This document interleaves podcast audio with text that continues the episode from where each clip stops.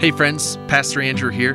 Thanks for taking the time to listen in on our sermons here at Asheville First Church of the Nazarene. We post these even though they were preached in a specific time at a specific place to a certain community of people, hoping that God still might use them to speak to you wherever you are.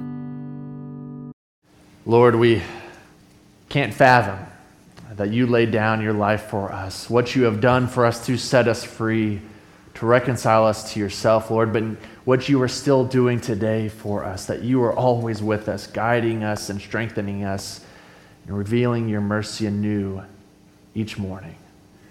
And so, Lord, we just pray that during this time, as we turn to the scripture, our hearts would continue to be open to your words, that we would hear from you, that we would experience the words of Christ just the same today as 2,000 years ago.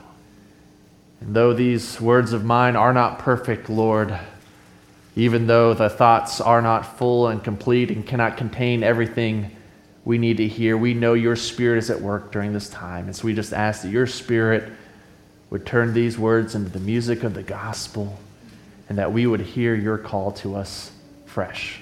It's in Christ's name we pray. Amen. If you have your Bible with you, turn with me to Matthew chapter 22.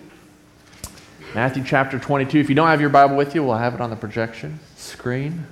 Continuing our time in the Gospel of Matthew, but particularly continuing our time in the parables of Jesus. Um, and here we have one about everybody's favorite event a wedding. Unless you're the father in law, and then that's not your favorite, right? You know, not only you're paying him, you know, you're giving. Not too many father in laws in here, I guess, so. Matthew chapter 22, verses 1 through 14.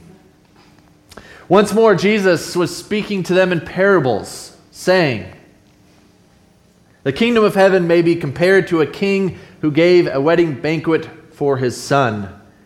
He sent his slaves to call those who had been invited to the wedding banquet, but they would not come.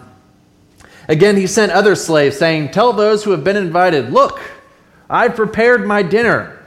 My oxen and my fat calves have been slaughtered, and everything is ready. Come to the wedding banquet. But they made light of it and went away, one to his farm, another to his business, while the rest seized his slaves, mistreated them, and killed them. The king was enraged. He sent his troops, destroyed those murderers, and burned their city. Then he said to his slaves, The wedding is ready, but those who were invited were not worthy. Go therefore into the main streets and invite everyone you find to the wedding banquet. And those slaves went out into the streets and gathered all whom they had found, both good and bad, so that the wedding hall was filled with guests. But when the king came in, to see the guests, he noticed a man there who was not wearing a wedding robe. And he said to him, Friend, how did you get in here without a wedding robe? And he was speechless. Then the king said to his attendants, Bind him hand and foot, throw him into the outer darkness, where there will be weeping and gnashing of teeth. For many are called, but few are chosen. This is the word of the Lord. Thanks be to God. Have you ever been to a wedding that didn't go well? Uh, there, there can be really no worse feeling than that, right? Because especially if you're just an, going to the wedding and it's not going well, you just hate it, right? You, that feeling of, oh, why, why is it? It's because the weddings are one of our most beautiful ceremonies aren't they? I, I, mean, this is the same thing that translates from thousands of years ago. Weddings are grand celebrations. Um, they're beautiful, they're full of laughter, they're few, full of light and love and hope. Uh, of a hope of a future, of uh, two families joining together and two lives coming together and commitment. Oh, they're beautiful, right? Uh, they should be one of the f- most fun things to go to, and they still are today, and definitely 2,000 years ago, they were. Uh, one thing we, that doesn't translate too well uh, today, back then, weddings were a time of feasting back then. Um, and, and that doesn't translate too well to us. And I know many of us eat well at weddings, but we live in the land of plenty now. I mean, you can feast going down to Golden Corral for $9.99 and just eat to your heart's desire, right? Some of you might be planning to do that after church. Um, right? We can feast anytime we want. In fact, we're feasting too much. The, the doctors will tell us. You know, Rebecca just came back from a nutrition class in her master's program, and, you know, the rules came down in our household, how things were changing, and I didn't like it, right? we feast too much. But in ancient times, there was scarcity. They couldn't go to Kroger, I'm showing my northern, they couldn't go down to Ingles and just buy whatever they wanted. Um, it was often famine every three years. They had to be really tight. And so, but they, they went all out for weddings. Uh, they, they would throw a huge feast. And in fact, you know, we complain about how expensive weddings are today. They wouldn't have really blinked at that back then. They would have said, of course you'd spend way too much money on that. They, they would spend a huge amount of their wealth. Some of them would go into debt in ancient times just to throw a good wedding banquet. Um, and so it was a very important uh, time of feasting and celebration, and it was a beautiful thing. And that makes it all the worse when it goes poorly. And this parable is about a wedding that's not going too well. I, I can sympathize. Um, our wedding pretty, went pretty well, but it was off to a r- rocky start. Uh, I remember that morning, we had a plan in place, as we always do. You know, all plans are made to fail. And, and uh, we were supposed to meet at a certain time. I forget what time to meet for wedding pictures. And Rebecca said, I'm not going to be on time. Uh, what had happened was her hairdresser had done a beautiful gift of just doing it for free, uh, but it just, that free gift went a little too long.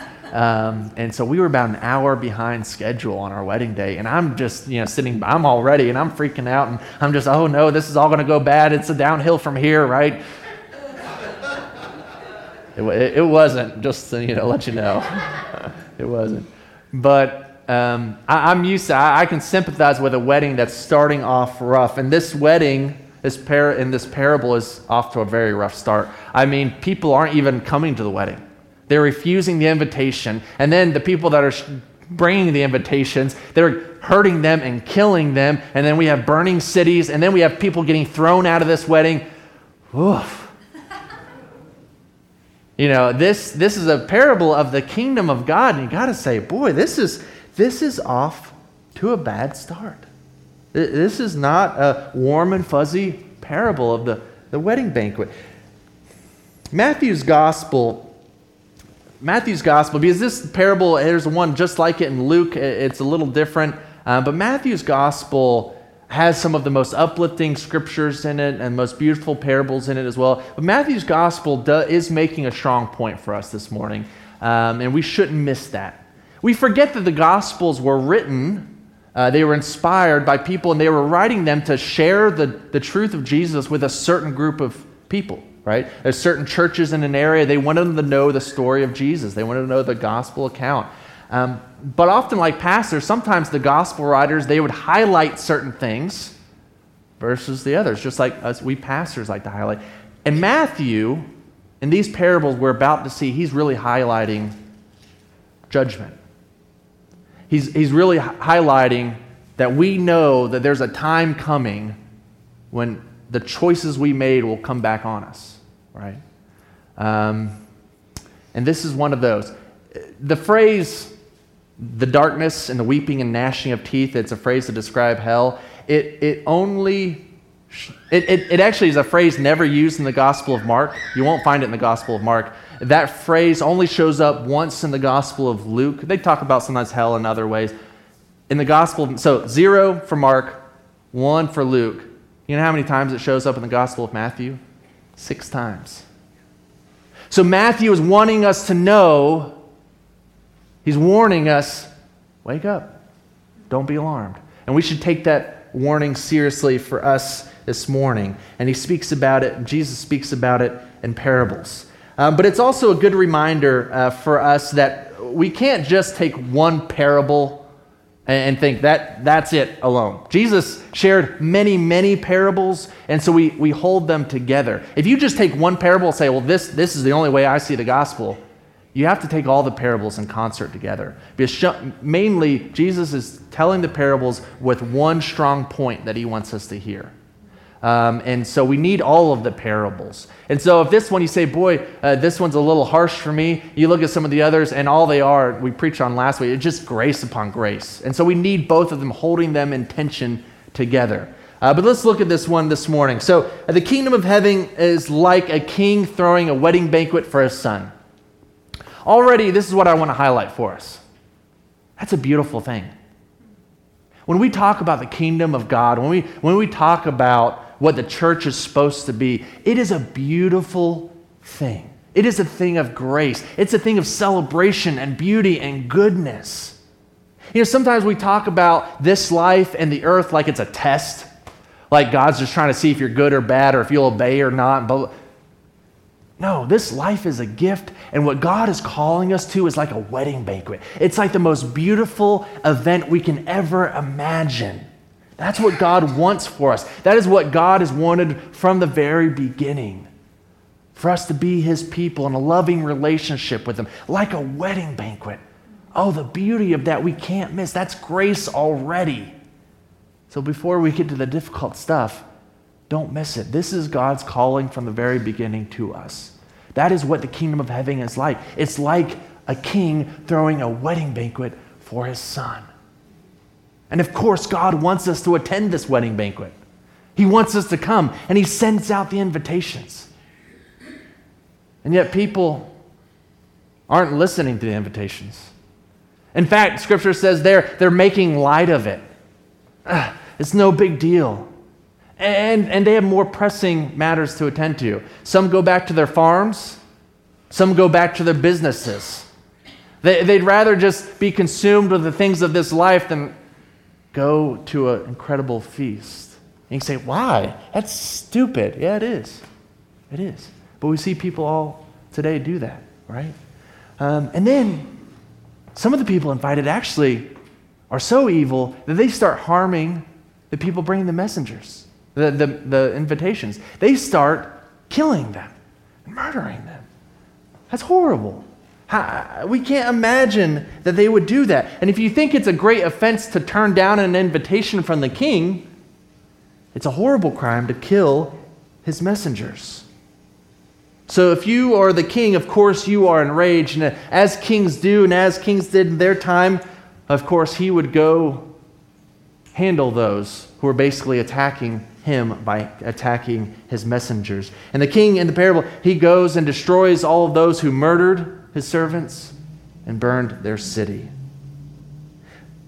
Okay, not off to a good start yet. People aren't listening to the invitation of the wedding banquet. What's going on here? Up through verse 7, so up, up to where we're at right now, this is basically, even current to Jesus' time, this is, or shortly after Jesus' time, this is salvation history that we're reading.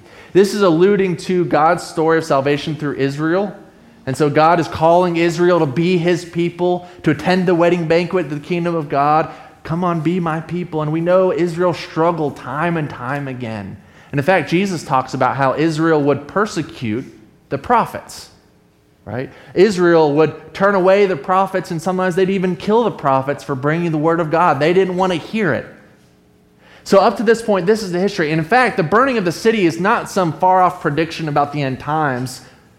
For the community of Matthew and the early church, what they saw the burning of the city was the Romans' destruction of Jerusalem in 70 AD. In 70 AD, about 35 years after Christ was crucified and raised to life, uh, the Jews revolted and the city of Jerusalem was destroyed and burned.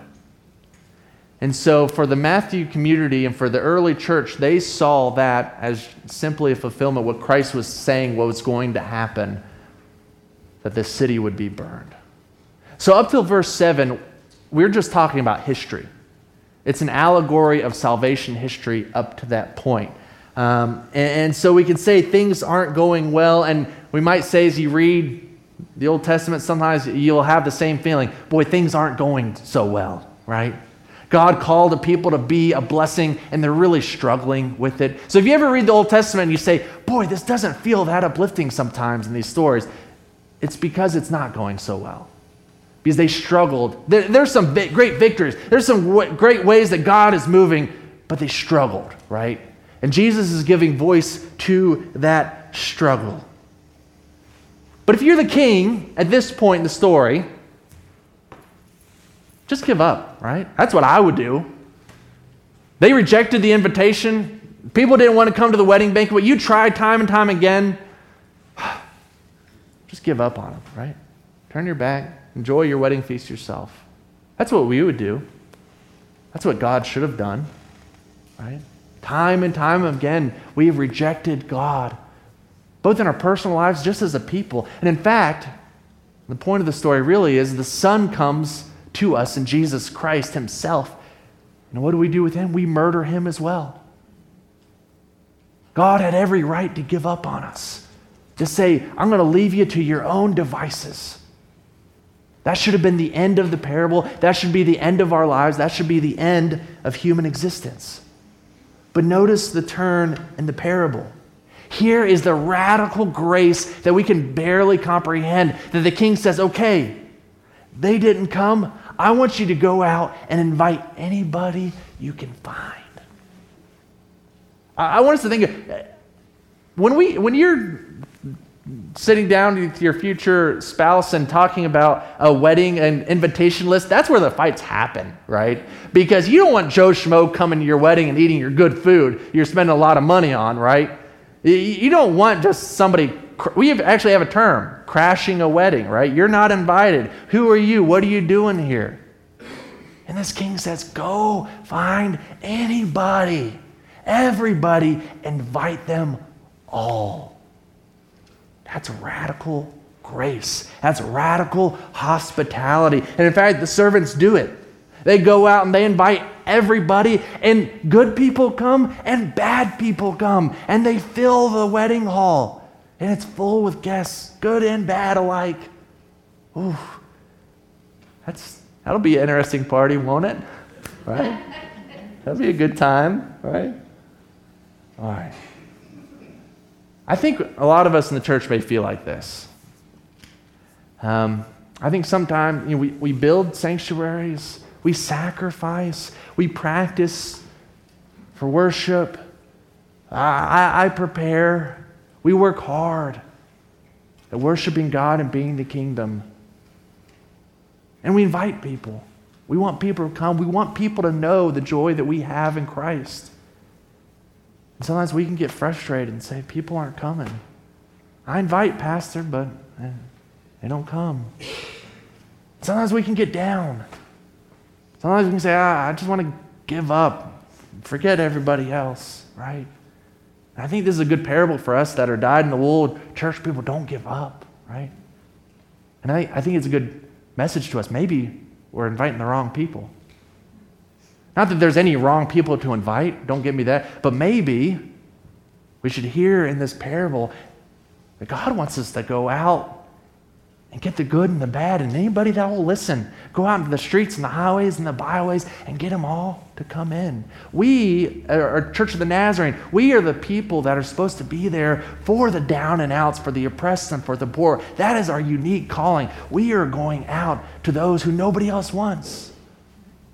So I just want to remind us that we don't get frustrated and give up. We just double down on who we're going to. We just go out like those servants to any old person that will listen and just say, hey, we got a good thing going. Come on in. There's a wedding banquet. There's God's grace and love and mercy. We want you to know about it, right? So this should remind us of the church. Who are we going to invite? We as Nazarenes are called to these type of people. This is a, a parable for us. But I also want us as the church to remember this is what we should be. You know, sometimes we come to church and uh, we don't walk out feeling so good, or, or, or we think it's just business, or we're so overwhelmed with things to do. And it's a wedding banquet, friends. Well, I, I know we're talking about that great wedding banquet in the age to come. We're talking about heaven. But we as a church are supposed to be showing people that. We are a foretaste of what is to come. And our community here needs to resemble a party, a wedding banquet with goodness and grace and laughter and fun and joy and peace. I just remind us as the church, this is our calling. And I think this is a good parable for us. So we see in the parable, everybody does come. I mean, everybody fills the hall, good and bad. Yeah, they've all accepted the invitation. They've accepted Christ. Let's go. What a great end to the story, right? We filled the church. Good for us. They've all accepted Jesus. The end. But it's not. It should be the end, right? I mean, that was the point. God's inviting everybody to the wedding banquet. The king's inviting, and finally the wedding hall gets filled. Why shouldn't that be the end? This is where some of us might say, boy, this is, this is a strange ending because the king comes out and he starts looking around, mingling with the guests. And you notice one's not dressed appropriately, right? Um, they say he's not dressed appropriately. What's going on? Didn't you just call him in from the highway? I mean, didn't you just get the good and the bad? Of course he's not going to be dressed appropriately. This isn't fair. This, this might be a poor man. What are we talking about? And Jesus, uh, God says, the king says to the man, Friend, how did you get in here without having the proper attire? And the man didn't have an excuse, he was speechless. And the king says, Bind him hand and foot and throw him out into the darkness where there's weeping and gnashing of teeth. Oh. And then Jesus concludes by saying, Many are called, but few are chosen. Ooh, that's not the that's not the ending we were really expecting. That's not the ending of pure grace that we saw last week. What's going on here? In fact, some of our sensibilities, we kind of want to come to the defense of the man. Well, uh, how is he supposed to know? He, he might not have the means for it. Gee, what's going on here? Is this fair? Sometimes we look too deep in the point. Jesus' hearers would have understood the point. It's not that they weren't in a black coat and a white tie like some of our handsome gentlemen are today, making the pastor look bad. it's not that they didn't have the means or he didn't have time because everyone else that was called in, good or bad, had time. Is this one man, and he done messed up. That, that's the point of the parable. This guy messed up. How did he mess up? Let's think about it. If someone, if Christ calls you to the wedding banquet, and you didn't deserve to be there, what, what's the appropriate response to that? To take it seriously and to show up appropriately, right? Not to flaunt it. Because you know what? When, when someone, it's like someone showing up to a funeral in flip flops and cut off jeans, right? Obviously, they're not taking it very seriously. it's like someone coming, it just, you know, it's not about means, it's not about worth, it's about taking it seriously and kind of just dressing for the occasion. It, wouldn't, it was nothing to do with means. It, it was the fact that this man received the invitation, but he didn't respond appropriately by coming to the wedding in the proper clothes. Everyone else did. Everyone put on the clothes like they should have, but this man didn't. He didn't take it seriously. And he gets thrown out where there's weeping and gnashing teeth. So if you and I need to ask the question, what are those clothes? Right? I want to know what those clothes are because I don't want to get to the party and then get thrown out back into the street where there's weeping and gnashing of teeth. So, what are those clothes? Well, quite simply, if I can just put it in one word, those clothes are living a life of righteousness. Here's the point of the gospel. Uh, uh here's the point of this parable and the gospel that the call of Christ is an invitation, and that is open to everyone. No matter who you are, where you're from, what your income level is, what your race is, what, where, it doesn't matter. Christ, through his death and suffering and resurrection, has invited everyone, has paid the price for you to come to the wedding. Your invitation is free, it is full of grace. There's nothing you can do to earn it. You hear me?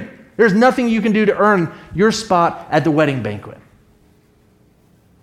That's the call of the gospel. Accept Christ, accept that free invitation. And yet, and here's the rub, and this is what we holiness Nazarene people have been saying all along, so it's nothing new. That's not enough, friend. That you might show up to the wedding, but if you haven't responded to God's grace appropriately, if you have not disciplined yourself, if you have not lived a righteous life, then if you ask me from this story, you're almost better off not accepting the wedding invitation. That if you're not going to take seriously the weight of that grace, the weight of the invitation of coming to that, if you're not going to live a righteous life, then you're not going to last in the wedding banquet. We Christians sometimes don't take this message seriously enough. Sometimes we are so focused on just packing the halls, right? Sometimes we are so focused on let, us just get them to accept Christ, and then we leave people languishing and they don't know how to live a righteous life. They don't know how to follow Christ. This is why we are serious about discipleship. That's why we are serious about a lifelong commitment to Christ, following in his footsteps. It's not about you being good enough, but it's about you responding to God's grace, allowing him to work through you. Those are the clothes of righteousness. You know, we like to call it the clothes of holiness, sanctification. I mean, that's what we're talking about here, friends.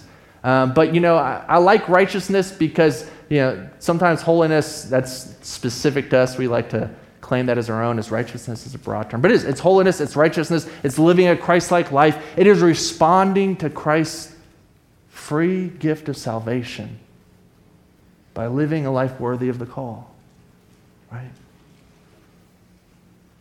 In Matthew, he talks a lot about the weeping and gnashing of teeth because he wants us to know to take this seriously.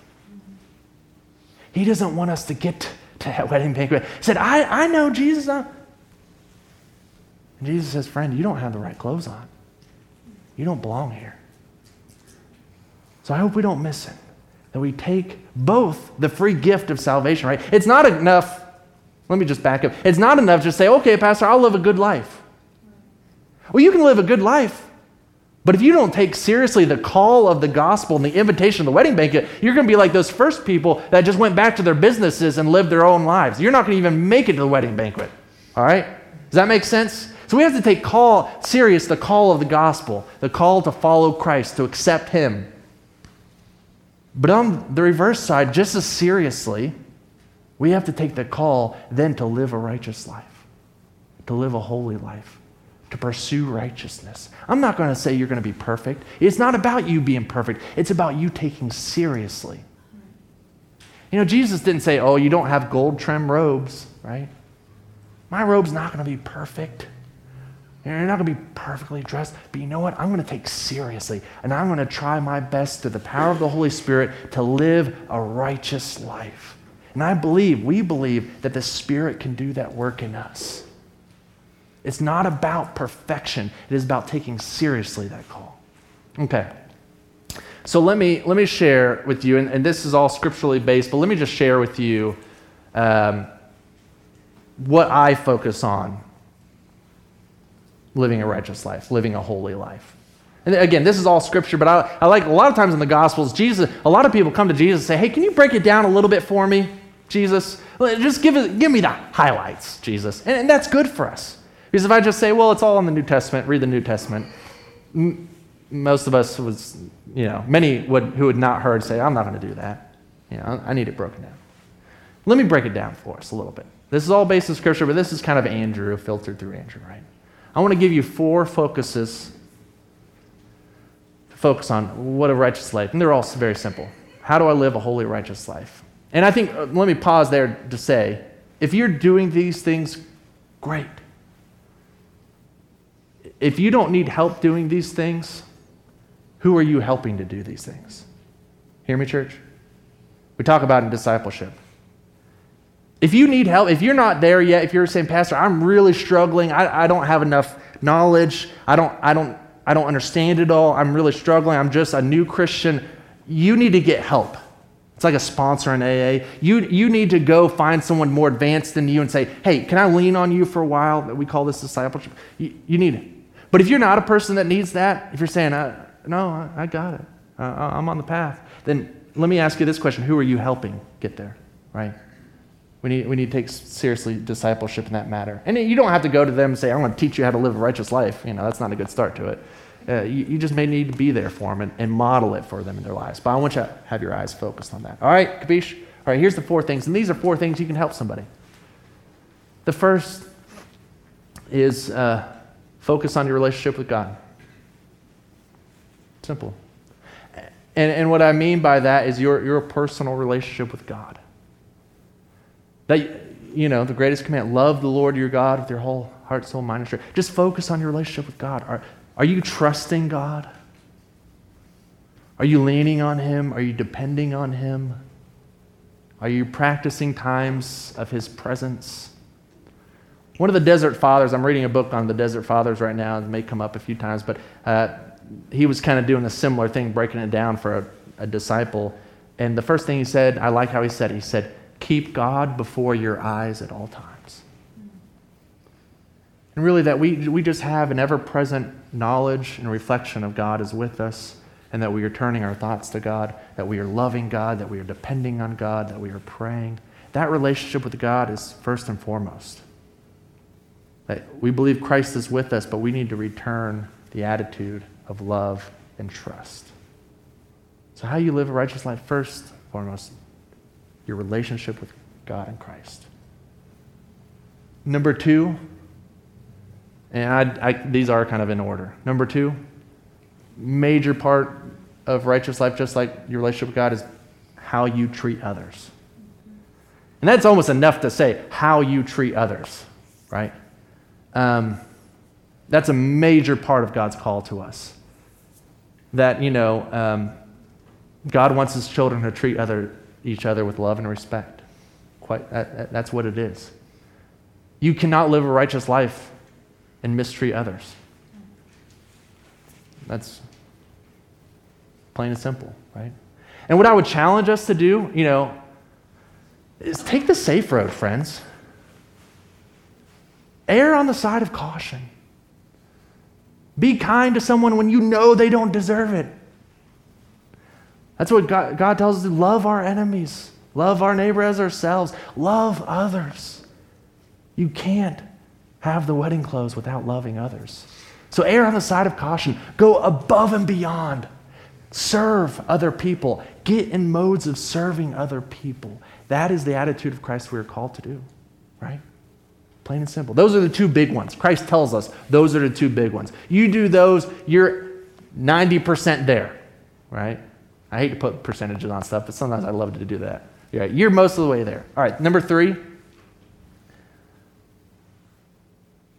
Watch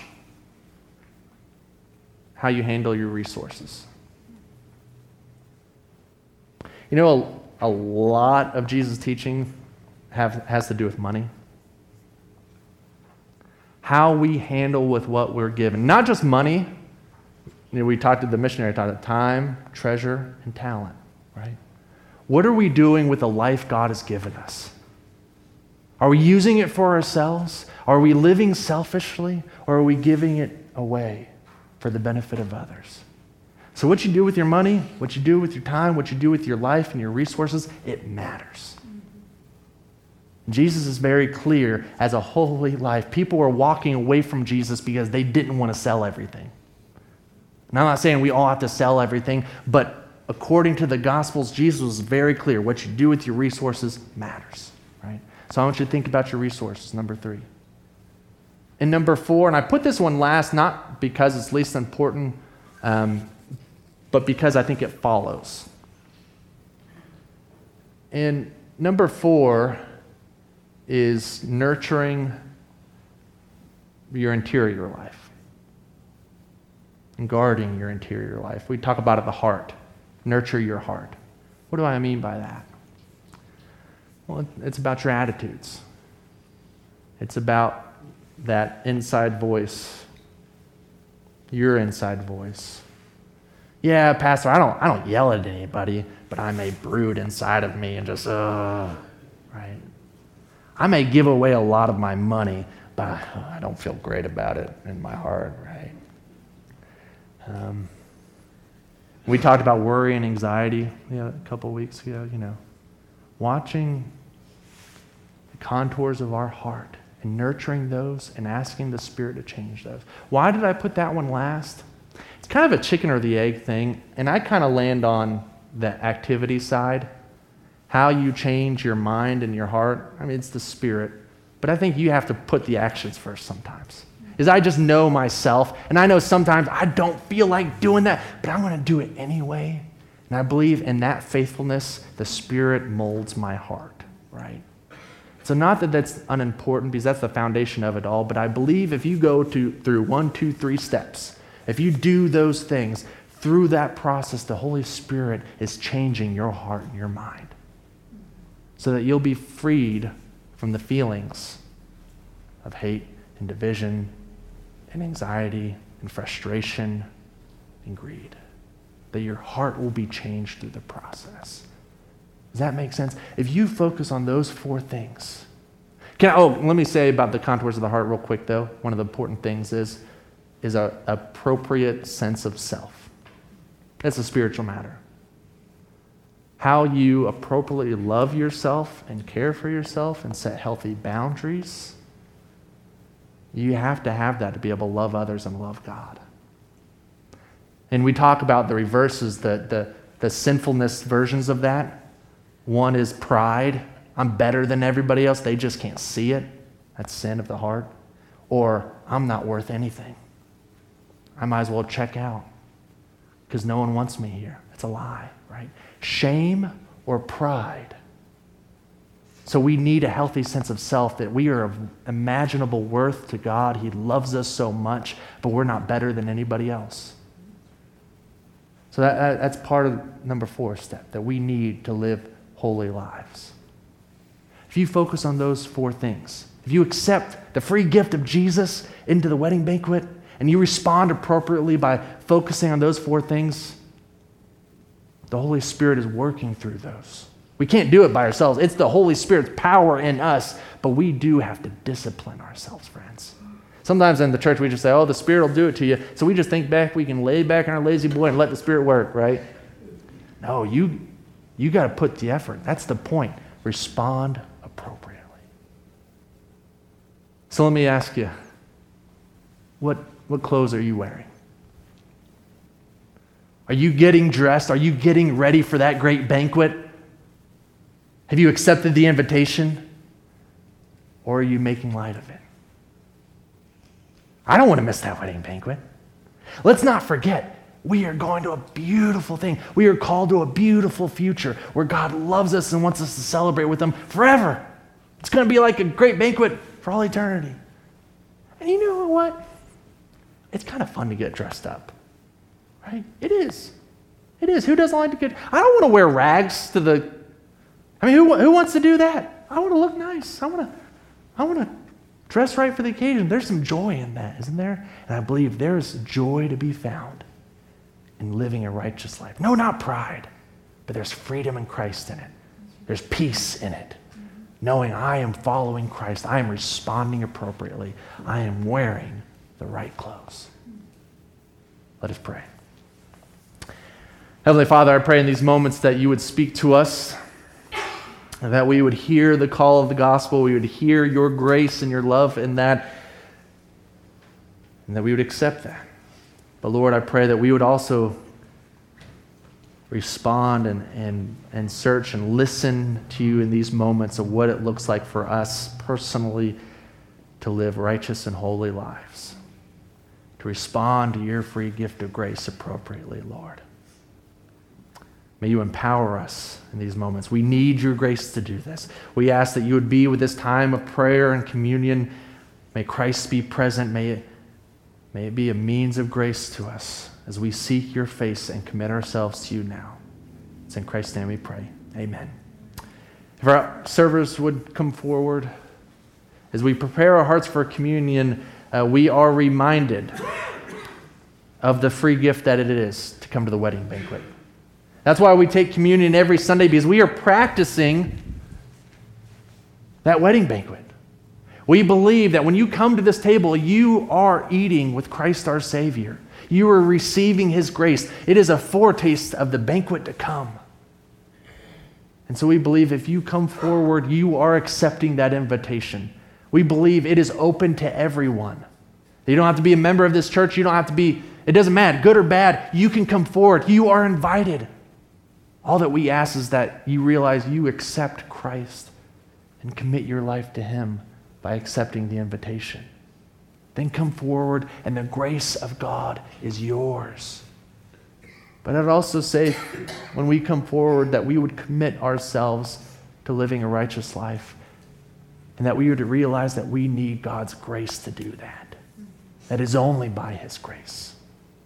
I'd also let us know that the altars are open for a time of prayer. You can come up to an altar to lay down any burden you're carrying. I'd invite you to do that. Take a time of prayer either before you take communion or after you take communion. But also, some of us may need to come up and pray about have we accepted the invitation? And if we have, are we responding appropriately? There's no better way to show how serious we are is to kneel at an altar and give everything we have to Christ and commit to put on the clothes of righteousness if He'll help us. So let us this be a time of response as we take seriously the call of Christ. On the night our Lord was betrayed, after giving thanks, he broke the bread, saying, This is my body broken for you. Take, eat, whenever you do, in remembrance of me. In the same way, he took the cup and said, This is the cup of the new covenant. This is my blood shed for you. Take, drink, whenever you do, in remembrance of me. When you're ready, come and dine. The Master calleth come and dine. Receive his grace and take it seriously. Come when you're ready. Let us continue in time of prayer. Heavenly Father, we thank you for not giving up on us.